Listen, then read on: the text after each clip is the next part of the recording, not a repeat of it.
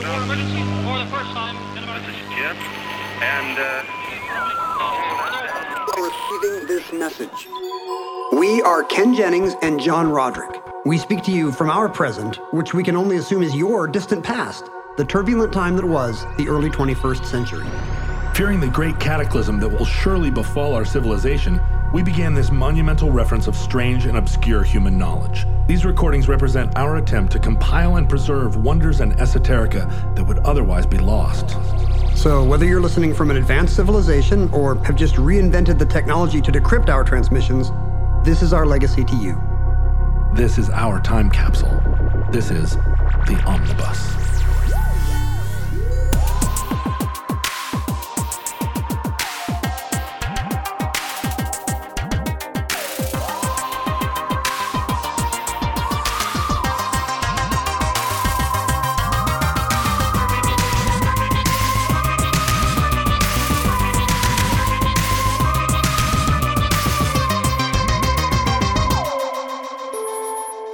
Accessed entry 223.2K0440, certificate number 24598. Cincinnati Chili. No other chili has a taste that's so divine. Together, at last, it's skyline time. Have you had Cincinnati chili? I have had chili and I've had spaghetti. I've never had them together. Really? I've sat at a table. Do you know that little uh, chili place that's somehow still there by the Ballard Bridge? That little Yeah, oh, for sure I do. building. I go there I all the time. I bet you've been there a lot. I do. Any Seattle place that looks like it did in 1912, that's where you eat. It's wonderful. I have eaten something else there while somebody else, that place has Cincinnati chili, I think. And I have eaten there while my friend had Cincinnati chili. And I think that was the first time I knew of Cincinnati chili. And I was kind of appalled. So what you're what, uh, the place you're describing is a place called Mike's Chili Par- Parlor, uh, and it is it's right by the Ballard Bridge, and it is like uh, Very interesting to those of you who live in uh, Bulgaria or Tierra del Fuego. it is uh, it is it does have the ye olde appearance, and they do a form of uh, Cincinnati chili, although I wouldn't. I wouldn't describe it as like the perfection of the form. It's it's it's its own thing. Do they claim that it's Cincinnati? That's what it says on the menu, I think, right? On their little chalkboard. Uh, I mean, they need to say that because there's a lot of confusion when you start talking about chili, particularly now, but in fact, uh, in a way, always, um, because chili has a There's already issues with defining chili, right? Within Does it have beans? Does it have meat? Right. Within people that care about chili, they are already arguing over whether or not you should put a single grain of of uh, pepper in it if you can still call it chili. If you if you, if it has uh, if it has anything other than Is that a real thing? Which spices it has? Oh, yeah, absolutely. People care about chili a lot, and I don't know. I don't know if I understand that. Is it because of the um, maybe the spiciness of the dish has led to this kind of competitive cook-off angle where it becomes kind of a masculine thing? Who can make the fieriest chili? Six alarm, seven alarm. Look out, ladies! Eight alarm. It's that. I mean, chili is chili is an American, um, you know, a northern Mexico, Texas, Southwest kind of invention. It's not a, it's not a thing that, um, that is as old as time. It, it started to develop around the the mid nineteenth century. Originally, uh, chili was a thing that uh, you would that they would cook in pots as a kind of meat and spice um, uh, concoction, and then they would condense it. Right, take the water out of it until it until it became a block, like a uh, like you would head out on the trail. I was about to say, so it's like it's like trail food. Yeah, with a with a block of chili starter. And then you would take this block and add water, cook it in your steel pot on the Oh, trail. They invented Campbell's condensed soup. yeah, it was a it was a kind of food that that you could uh, like basically freeze dried camp food uh, in the mid 19th century. but it doesn't really like the Olmecs didn't eat chili, is what you're saying. It doesn't have a lot of like apparent Mesoamerican antecedents. No, and the original chili, as described, did not have beans in it. It, I mean, beans were a were a popular food in the Southwest, but the but chili itself was this sort of combined, uh, you know, dried beef, chipped beef combined with chili seasoning and and um and didn't even have tomato in it at first. You no know, beans, no tomato. Yeah, it was just a. This is like when you find out that pizza just used to be flatbread with olive oil on it. Mmm, that's not pizza. Uh, and so when when people started and and the desire to to uh, have or um, uh, the impulse to have chili be a kind of specialty dish that you worked hard on was also it's it's contemporaneous with barbecue also being a kind of regional specialty that has uh, you know the St. Louis barbecue people will argue that their barbecue you know puts the Carolina barbecue to shame and so forth. I think the boundary wars are an effect of these being safe culinary fields for men Hmm. at a time when it would have been too feminizing for men to have brownie recipes. Right, cakes. You know, um, but the, the still the impulse to make delicious food is obviously not gendered. Right. It's just our, our messed up culture of the time and maybe now. Um, so men No, have to. you should try my delicious cake. I would love to try your delicious cakes. Is that a euphemism? no, you never eat anything I offer you. You're always like, "Oh no, that's fine." As though, as though my food is like somehow I don't know, full of You just love Tiote, you just love. Safeway cakes. I was I eating do. some like trail mix upstairs, and you were like, "You can't eat that. Don't eat that." The- but the thing about chili and barbecue is there's specific qualities that make it seemingly safe in a masculine world. The spiciness, both of them, for example, are very hearty, meat heavy foods.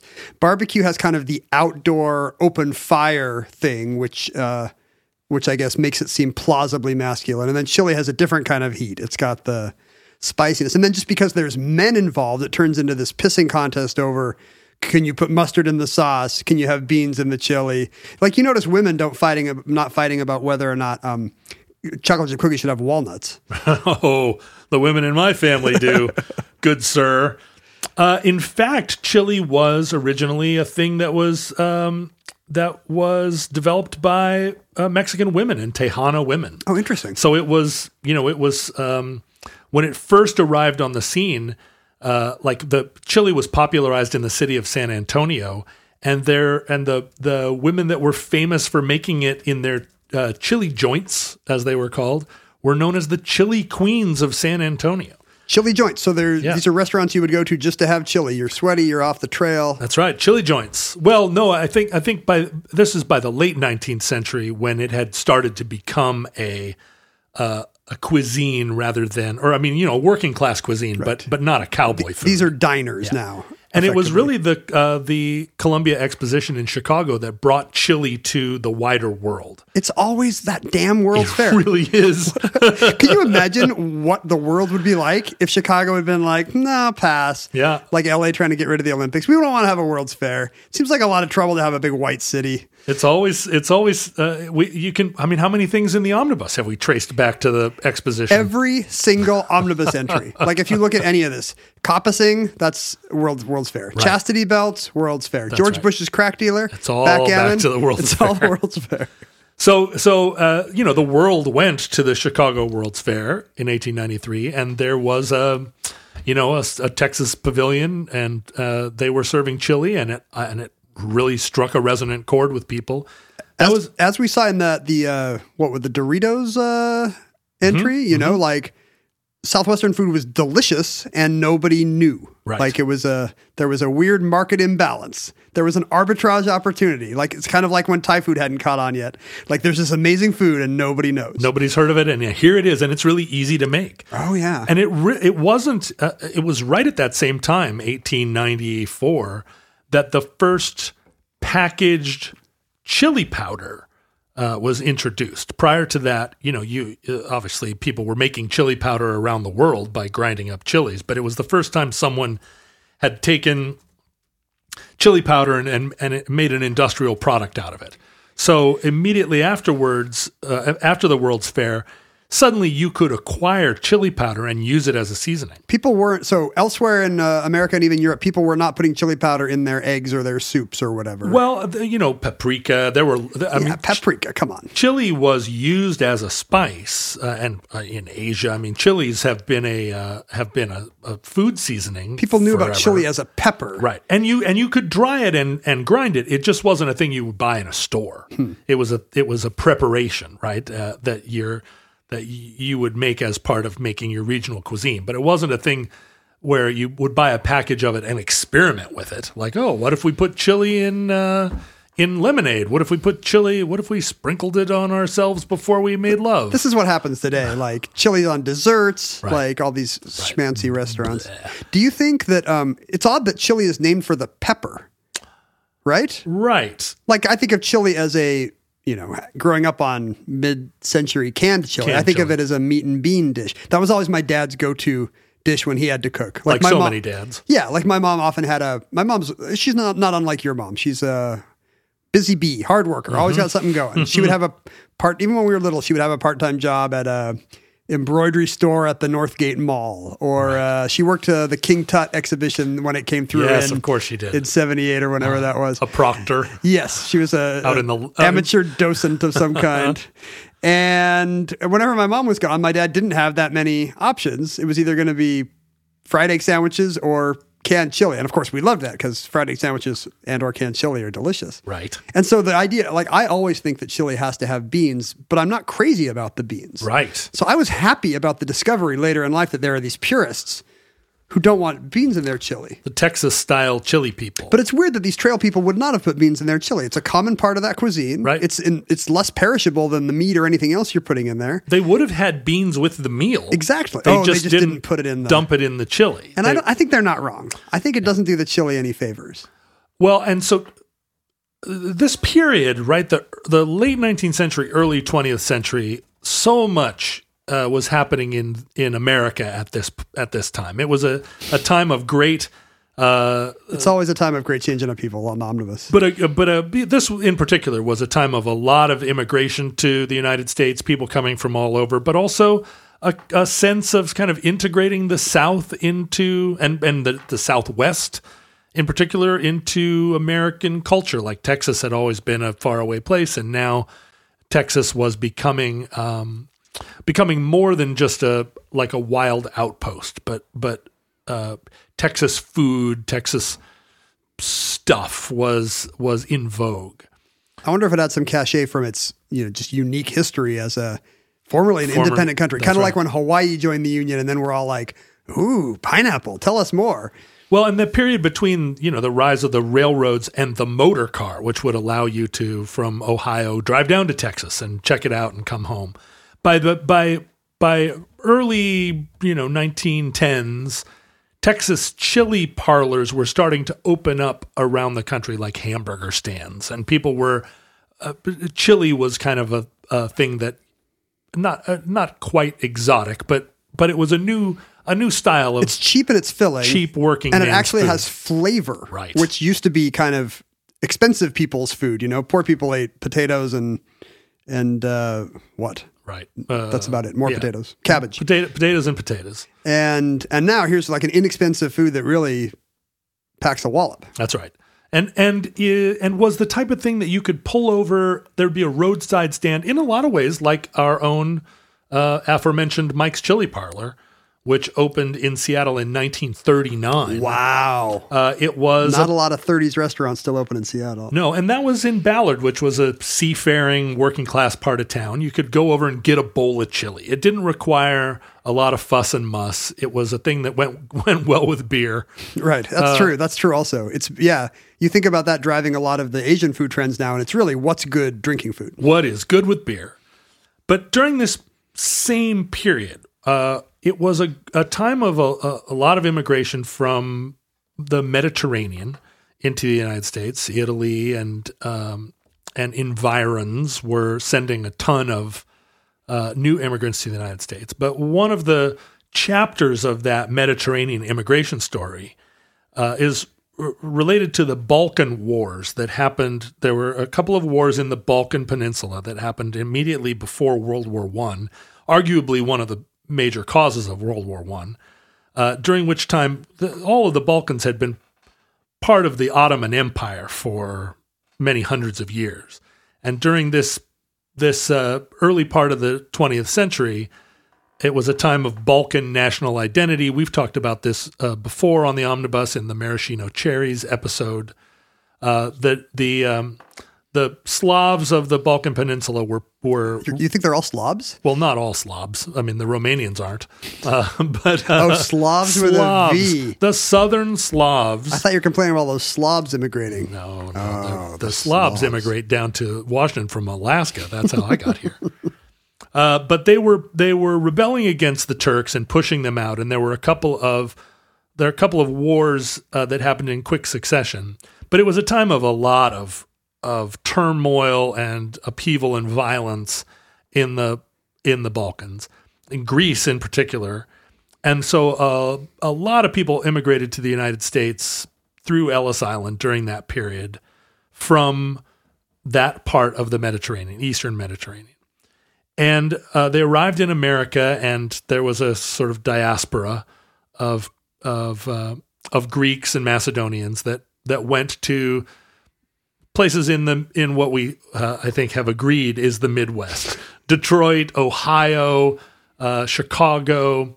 A lot of a lot of uh, that population stayed in New York, and they maintained a kind of um, uh, uh, what would you call it? An identity within these regions.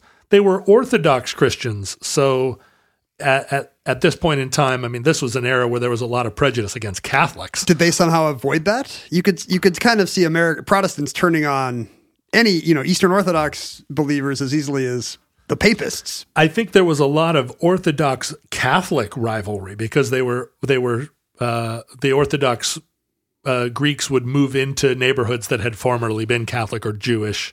You know, they weren't troubling the the high part of town where the Episcopalians lived. They were they were mucking it up. I guess if you want to get the most bang for your prejudice buck, you go after the Pope, not the Patriarch of Constantinople. That's right. That's right. Like, uh, really, how many uh, how many Greeks are you trying to annoy? Well, and Greece has a, a certain hold on the American imagination because the founders were so enamored with ancient Greece. Oh, that's interesting. And so you always can kind of, if you're looking for if you're looking for a reason not to be prejudiced against Greeks, you can Which I always constantly am. you can also, or you can always find a way to connect them to their ancient uh, culture. The Greeks certainly do. They are- love they to. Are, they will tell you all, everything they invented. Love to do it. Um, but so so here we have this uh, this population of uh, of recent immigrants from Greece and and uh, and Macedonia and Bulgaria and Albania um, who are arriving in New York and and then sort of populating the Midwest. They're looking for ways to uh, to make a living in the United States, and To that make a drachma. and that often happens with uh, with new immigrant populations in food, right? They find they, they they were good cooks at home. They find a way to introduce some of their cuisine to the Americas. What's interesting to me is that uh, my impression of a lot of the Greek restaurateurs then is now is that they were not like, "Hey, America, ha- come have some stuffed grape leaves." Like they started making burgers and uh, and pasta. right? This is a plot point in the. Chibuga, chibuga, chibuga. This is a exactly like there's a Greek diner by my house that has pizza, but it also has burgers and it has gyros and it has. Uh, this is a plot point in the uh, Great Brain books. Oh, Are you familiar with these? Uh, I know the books. the books about the the Tom Sawyer type uh, swindler character in in uh, turn of the century Utah. I guess. He's- Yeah, but I, I'm I'm at a loss to recall anything from them. there is a Greek as a supporting character whose dad is a Greek restaurateur who moves to this little frontier town and opens, you know, a, hash house of some kind. And I assume this is part of this wave of Greek restaurant immigrate restaurateur immigration. And there's he's got a son named Basil, and the kids make fun of him because there's a new immigrant kid in town to beat up on. And our heroes kind of take him under their wings, and he becomes part of the gang. And we learn that people from other cultures are okay. But it's absolutely set around the premise of a Greek restaurateur moving to this tiny town in Utah in 1898 or whatever, and opening a little a little joint, Right. a little diner of some kind. Well, this was the also the the period as we've uh, we've sort of touched on of the joint, and one of the joints that was popular at this time was the hot dog stand, uh, the hamburger stand. Right, these were uh, kind of novel ideas. You could go out and get a burger or a or a hot dog in a in a little hut. Quick food you can hold Right. and not have to sit and and uh, wait for a waitress and And it, it was a tricky time because there wasn't a lot of food quality assurance. And so there was quite a bit of, I think, rightful suspicion about what was going in your hot dog or what was going in your hamburger. And the and the successful businesses of the time all found a way to reassure their customers that their hamburgers were only the finest uh, grade of how, uh, snoves, snouts and hooves. yeah i mean Houts and snoves? the uh, Houts and Snooves. They were two of the the the uh, houses at Hogwarts, right?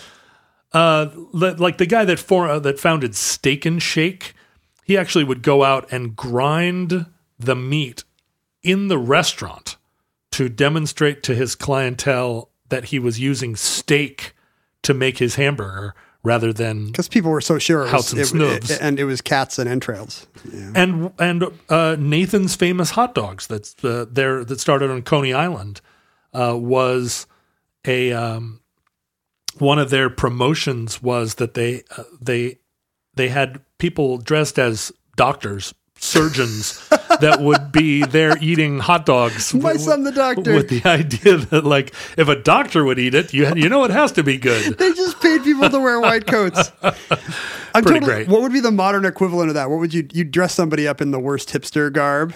Like and, Oh no, uh, cops! Right? We we believe that if a cops uh, cops eat at a diner, you know it it's must got to be good. I guess it, what you should do is have an air an airport eatery where the food isn't edible, but you dress people up as pilots. Because every time I see a pilot eating in an airport, I'm like, They're like, oh, oh, that's got to be the good those place. guys know. But so all of these things kind of combined, collided uh, in a in a historical moment where uh, this great influx of Greeks brought their own culinary tendencies to uh, to a time in American history where the hamburger stand, the hot dog stand, and the chili parlor were all also colliding. It, and in this moment, the idea of a Coney dog, a Coney Island hot dog, which is a hot dog Is that with a specific? chili on it, a hot dog with, Coney Island invented the chili dog. well, no. Oh, This is a, this is what makes it fairly complex. The Coney the Coney dog I'm making a chart. is a hot dog on a bun, a steamed hot dog that has chili on it and onions and cheese. That's the the sort of canonical Coney. But the Coney Island dog arose other places before Coney Island, and it was called a Coney in those places. In Fort Wayne, Indiana, in 1914, a shop opened called the famous Coney Island Wiener Stand that was um, that sold hot dogs, you know, chili dogs, and it was tied to the idea of Coney Island. What is that idea? What are we conveying? It was Coney Island really such a an amazing? I mean, today you would never use an amusement park as a signifier of good or even convenient or food. Well, so Coney Island is, um, for, for futurelings that don't know, uh, is a sort of, it's not even really an island. It's a, a little bit of an isthmus Seaside neighborhood of right in southern southern Brooklyn, uh, and it's named after uh, well, the the original Dutch name was Koning, not not Koning for king, but uh, the the Dutch word for rabbit. oh right? yeah, conies conies are rabbits, right? And so the so when the English took over, they just kept the name Rabbit Island. Uh, and it became a seaside resort during this period, a boardwalk, lots of amusements. It was also an area that had a large immigrant population. Does it convey kind of like leisure, like uh, a fun vacation food, like saltwater taffy or cotton candy? Is that what a chili dog would have been to these people? So, so Or is it sophistication of the big city that you don't get in Fort Wayne? I uh, I think it's more the former than the latter. there uh, in uh, on the boardwalk there, uh, there was a restaurant called Feltman's German Garden, and Feltman's um, had uh, you know served hot dogs and sausages, which which again were a kind of immigrant food, right? A Central European uh, kind of food, hot dogs.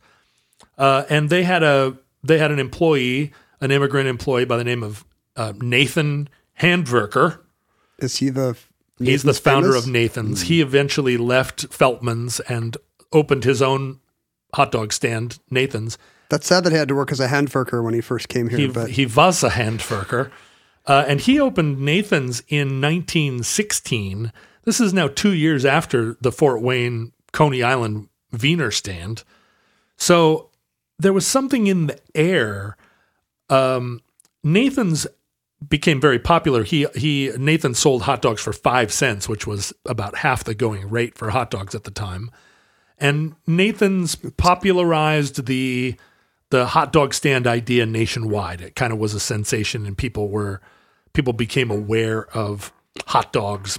it's an early version of the of the fast food boom of the uh, of the 40s and 50s of the automobile era, right? Right. Like we've we've come up with an efficient way to give you a cheaper product with less frills. Uh, it's just a hot dog we hand to you. Right.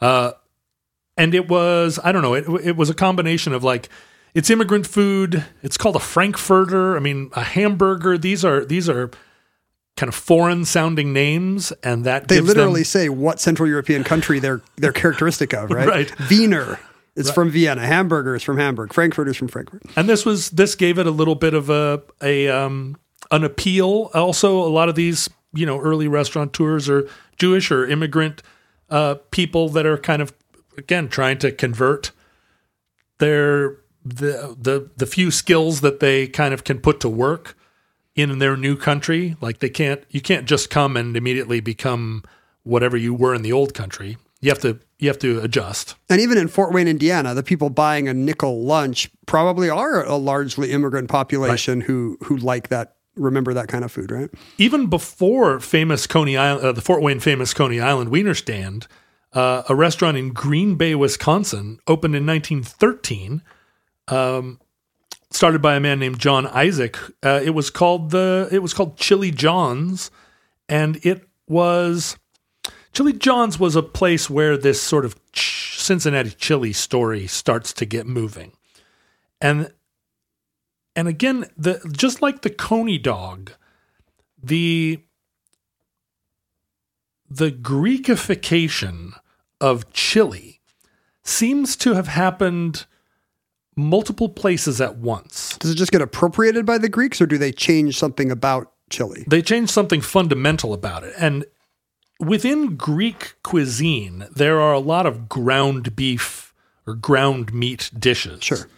And those dishes are are seasoned with uh, with a completely separate set of seasonings from southwestern chili. There's a, a, a Greek spaghetti, and spaghetti is is another dish that kind of um, gets appropriated and used by anybody that can think of a thing to throw on it. The only thing that spaghetti, the only thing that doesn't get thrown on spaghetti is a baked potato, but everything everything else you can imagine, uh, uh, spaghetti can handle. Yeah, it's just a base. And the the the sauce that's popular in Greek spaghetti is something called salsa kima, which is a ground meat sauce but seasoned with cinnamon and cumin and nutmeg and allspice and clove and bay leaves, like all these these seasonings that I mean, some of those get incorporated into southwestern There's some food. cumin in southwestern food, but yeah, the chili would dominate all of that. You don't you don't dump nutmeg into your No, and you don't Taco meat. you don't really put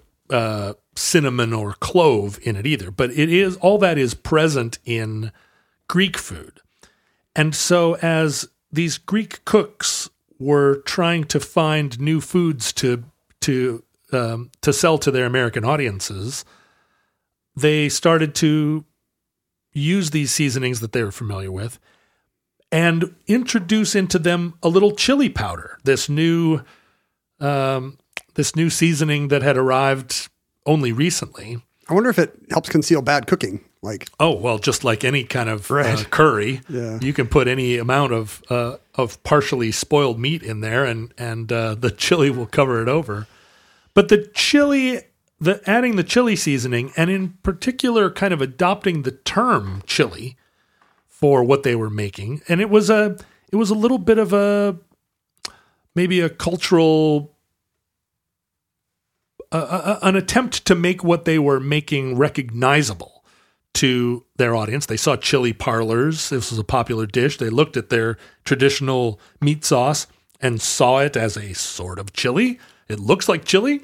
It looks It's like that Simpsons joke about calling falafel crunch patties and calling gyros or calling pitas pocket bread, you know, so that you don't scare off an audience with your weird new Mediterranean foods. right pocket bread or or uh, calling uh, calling euros gyros. Exactly. right? I mean, so many of these things are are just uh, somehow uh, the the morphing and melding happens somewhat spontaneously and and, and in a way logically, right? What are you going to call that if you're trying to sell it to people? You don't want to call it moussaka um, or uh, salsa kima, like your Roman Catholic next door neighbors aren't going to run down to eat your traditional dish. At But some point, you can. At some point, you can switch back to tzatziki, but you got to call it cucumber yogurt for like 50 years first. right. And in this case, um, this seasoned meat, ground meat with with nutmeg and cinnamon in it, over spaghetti and over hot dogs. Why, wait, either or both?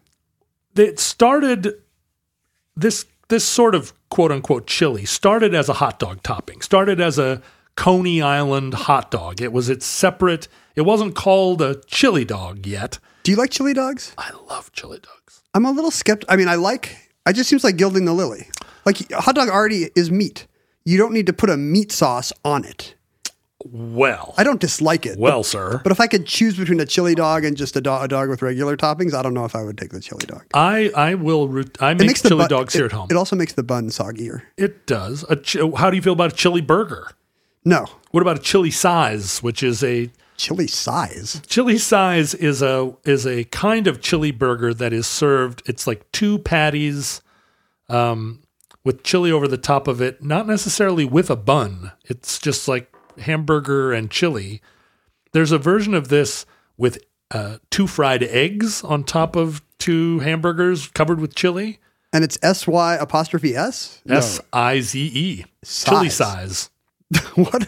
It's just the way it's served. It's just the size of a chili? if you go to Randy's uh, down by Boeing Field and order a chili burger, the waitress, the 75 year old waitress, will say, You mean a chili size?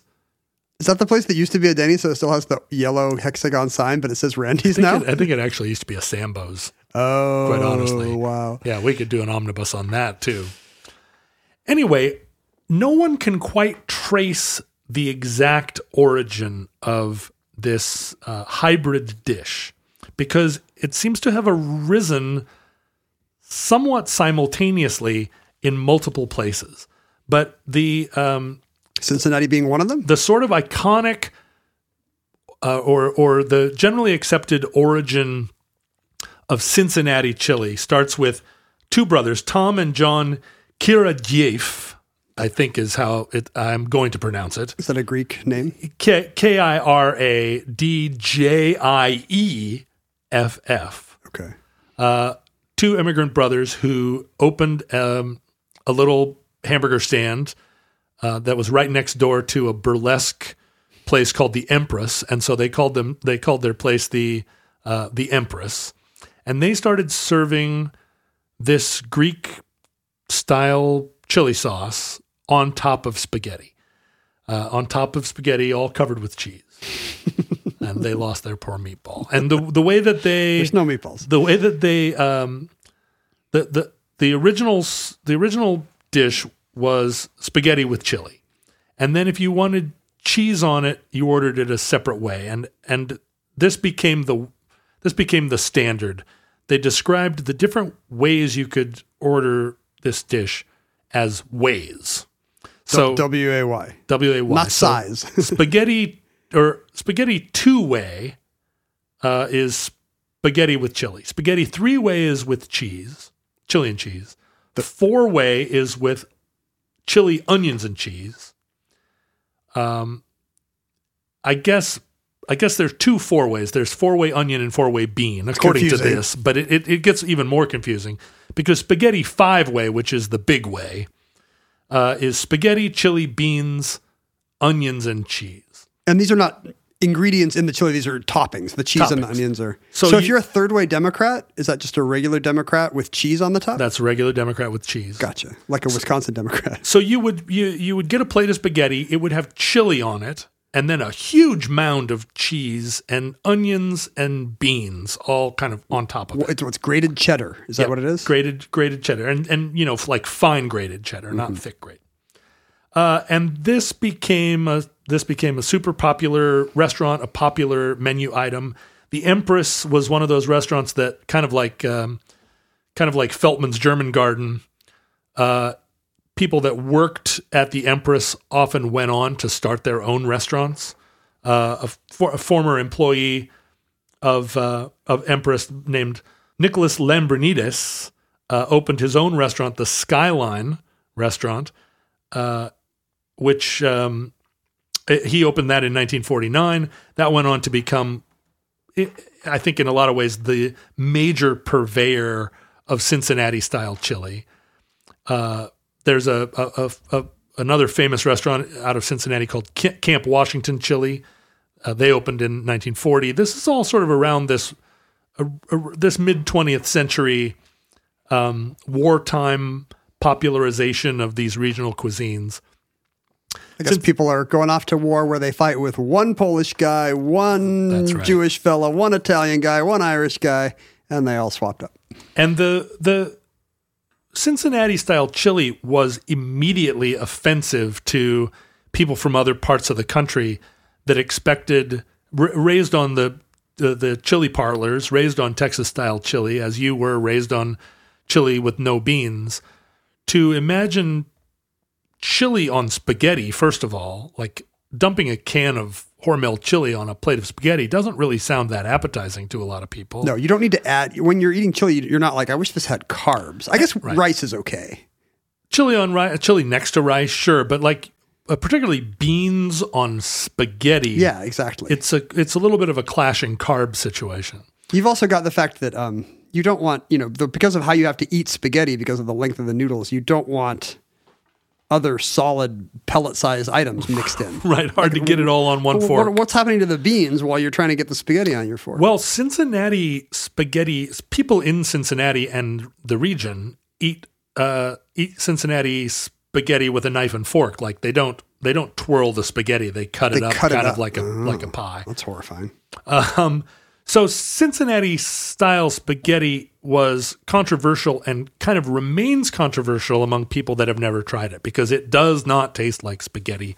It's its own distinct regional cuisine. And it's it's mostly because of the spice blend, right? The spice blend and the fact that a lot of times, I mean, the way that you make it is you you it's it's really made more like a soup. You throw the ground beef into a pot of water and spice, and you boil it for a long time, and it has a thin uh, consistency. It's not a chunky sauce. It's a it's kind of a a roux. That's interesting. Um, because often thin thin foods go chunkier with ads about how hearty it is and you got to eat it with a fork, but you never see the other direction. Right. You never take like a hearty food and you're like, what if this was kind of watery? It's really it's more of a sauce, less of a uh, less of a. You, you would never eat Cincinnati style chili out of a bowl. It's not a thing that you would order on its own. It's a it's a topping, and a lo- there are so many different varieties of it. In De- in Detroit and Michigan, it's made out of ground beef heart. I mean, that's the that, that's the you, you, Beef heart tastes very different than ground beef. Yeah, and you- you- it tastes like it tastes like organ meat. well, and imagine putting a bunch of of uh, cumin and allspice on it. It's also very chewy. I don't know. Well, so they grind it really thin, like they grind it uh, not to a powder, but they grind it so that it's a it's A fine mince. a fine mince, and then they boil it in water, and that, that's that kind of characterizes that style of it. It became the defining regional food of that southern Ohio, Kentucky, uh, you know, area. And I first had it in Newport, Kentucky, right across the river from Cincinnati and it was a meal that appealed to me at at at first sight because I love chili, I love spaghetti, I love any kind of ground meat covered with cheese. You're like, oh boy. I said, "Oh boy!" And I went into Skyline Chili. It was the first place I had it, and ordered a chili five way, and took a big, excited bite of it, and was shocked, Because it tastes like cloves. shocked and appalled. What the heck is this crazy stuff? And if you had told me it was Greek spaghetti, I would have, I wouldn't have blushed, right? If you had said it's seasoned with Mizithra cheese, um, it would have, I would have approached it as an exotic food. But thinking of it as Cincinnati style chili, I imagined as We're most ready people for do, Southwestern food. that's right. That it was going to taste like chili, and it took me a couple of of uh, attempts at it to develop a taste for it. And once I did, and realized that this was a cinnamon flavored dish. You know, it was a it was a, a Greek dish, not a not a Texas one. I became a real aficionado of Cincinnati style chili, and I seek it out wherever I can. And in fact, there are a couple of people here in Seattle, Cincinnati transplants, that occasionally will have a, a Cincinnati chili style uh, like home party where everybody comes and and eats this this strange cuisine. and you somehow get invited to these Cincinnati get-togethers. I do because you know I'm a I'm a multi um, multi I'm multicultural. You're multi-hyphenate. I am. Uh, the uh, Cincinnati style chili then actually kind of returned to the old country. The, one of the popular Cincinnati restaurants was called the Gold Star Restaurant, which was started by the Daoud brothers from Jordan, who brought a kind of Jordanian Middle Eastern take to the to the seasoning, which you know it's not that far off Sure. and they uh, uh, they've been very successful in the region. You know, they were endorsed by Pete Rose, and you know that anything endorsed by Pete Rose has got to be good. Uh, but they actually now have taken their chain and franchised it in Egypt and Iraq and Saudi Arabia. Like they've taken Gold Star Cincinnati style chili and and in, reintroduced it, I guess, to the Middle East. That's funny that they would uh, that that would catch on there, even though it's some American bastardization of well their their cuisine of their own food, right? I mean, it's. Uh, I think if you go if you go to a lot of places and order an American style hamburger, and then as you start to eat it, you realize this is not anything like an American style hamburger. I mean, really, I've had that a, impression in I've had that experience in Asia several times, and I'm not like, oh boy, they've really done a great twist on the American hamburger. no, you can get a hamburger in the United Kingdom that doesn't taste anything like a hamburger. But so uh, so this food and and unlike the unlike the cheesesteak wars of uh, Philadelphia, it seems like the the Cincinnati chili wars have you know have stayed have stayed largely uh, peaceful. Let's say. I mean, Empress Chili uh, did not end up being the major player, although they were kind of the originator. Um, Skyline stole their thunder. Skyline stole their thunder. There are over 134 Skyline chili restaurants now, wow. but they still haven't really spread outside of the. I mean, they're I guess they're in Florida and Bahrain, but they're not. Uh, you don't find a Skyline chili here in Seattle. Cincinnati chili has not caught on, I think, in the way that say Philly cheesesteak had, and it might be something inherent in the the coincidence that made that food uh, so beloved in that part of the country. It may not have the inherent outsider appeal that say other re- regional foods like cheesesteak have had. Yeah, Mike's Chili Parlor here in Seattle is a place um, that holds a special affection for those few of us that that want uh, to find the to find the thing that's never been cleaned. Uh, but really, Mike's remains more or less a local bar that happens to serve chili rather than much of a destination. And their, you know, there's their the spicing of their chili isn't like super forward. It's it it's still a food that you would not um you would not eat that chili on its own, right? You don't come in and buy like a gallon of that chili to take home. Uh I and I wonder if part of it is the uh, the lack of Cincinnati as a cultural signifier. You know, like you're eating a Philly cheesesteak, you can think about the history of Philadelphia. You're thinking about Ben Franklin and Rocky Balboa. I mean, Cincinnati's a city that would elect Jerry Springer mayor Right. So maybe, maybe we should be a little suspicious of them. There's another there's another chili dog place down by Boeing Field called Matt's Famous Chili Dogs. the show is now just hot, hot dog recommendations. And Matt's is also great, but Matt's also uses this kind of ground chili sauce that's not a um, it's not a thing that you would ever like eat with a spoon. It's it's a topping rather than a than a food. I'm okay with chili as a topping. It's a bit much. It's a bit much for me to have a big heaping bowl of chili. I'm okay with thinking of it as a as a sauce or a garnish.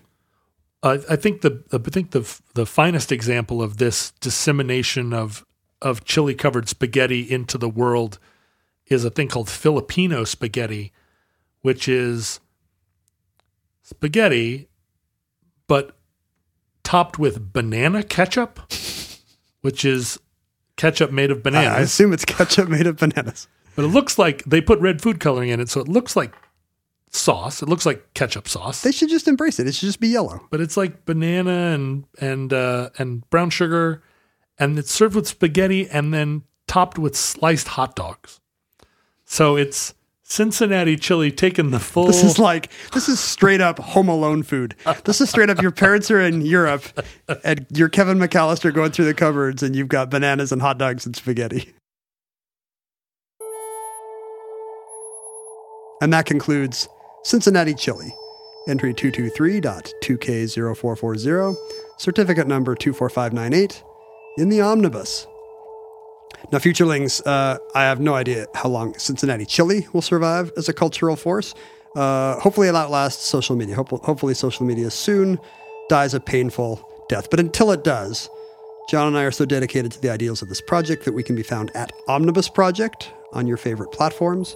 Uh, we were respectively at Ken Jennings and at John Roderick on Twitter and, in John's case, Instagram. Uh, on Facebook, we were supporters of the Futurelings uh, fan group, which I'm sure is now full of angry Cincinnatians. Is that even right? Cincinnatians? Cincinnaticuses? Cincinnatiites. Cincinnatites? It's Cincinnatans. Cincinnati. I'm sure it's not. Cincinnatish. Uh, and uh, there's a similar subreddit also called Futurelings. Um, you can send us uh, email if you insist at theomnibusproject at gmail.com. Uh, please send us uh, physical items, although not bowls of chili, at uh, to the Omnibus Project at PO Box 55744, Seattle, Washington 98155. Um, if you have the means and are looking for something to a donation that will make you feel good, you can contribute to the ongoing financial health and stability of the omnibus by making a pledge and becoming a uh, what do we say? A member. A member. There are member Uh, benefits available to you. The the futurelings um, are given. I mean, you choose what kind of futureling you want to be on our Patreon site. There there are many options. You don't just get to be a top ranking uh, cephalopod. No, you have to buy it. You have to buy in. and there are various per, uh, perks and benefits available uh, to the different types of futurelings. But uh, if that's something you haven't done, but you have a generous impulse right now, please uh, investigate at patreon.com slash omnibus project. Futurelings, from our vantage point in your distant past, when foods were still differentiated by flavor instead of just colored pellets. You think it's just going to be uh, uh, packets of paste? Yeah, Cincinnati style chili will just be uh, it'll just be another another lever on the pump chili machine. Cincinnati is uh, some kind of a glowing nuclear pit at the point. at that point, so Cincinnati chili just glows in the dark. Uh, we have no idea how long this uh, this sort of chimera of a civilization survives. We hope and pray that the catastrophe we fear may never come. But if the worst comes soon, this recording, like all our recordings, may have been our final word. But if Providence allows, we hope to be back with you soon for another entry in the Omnibus.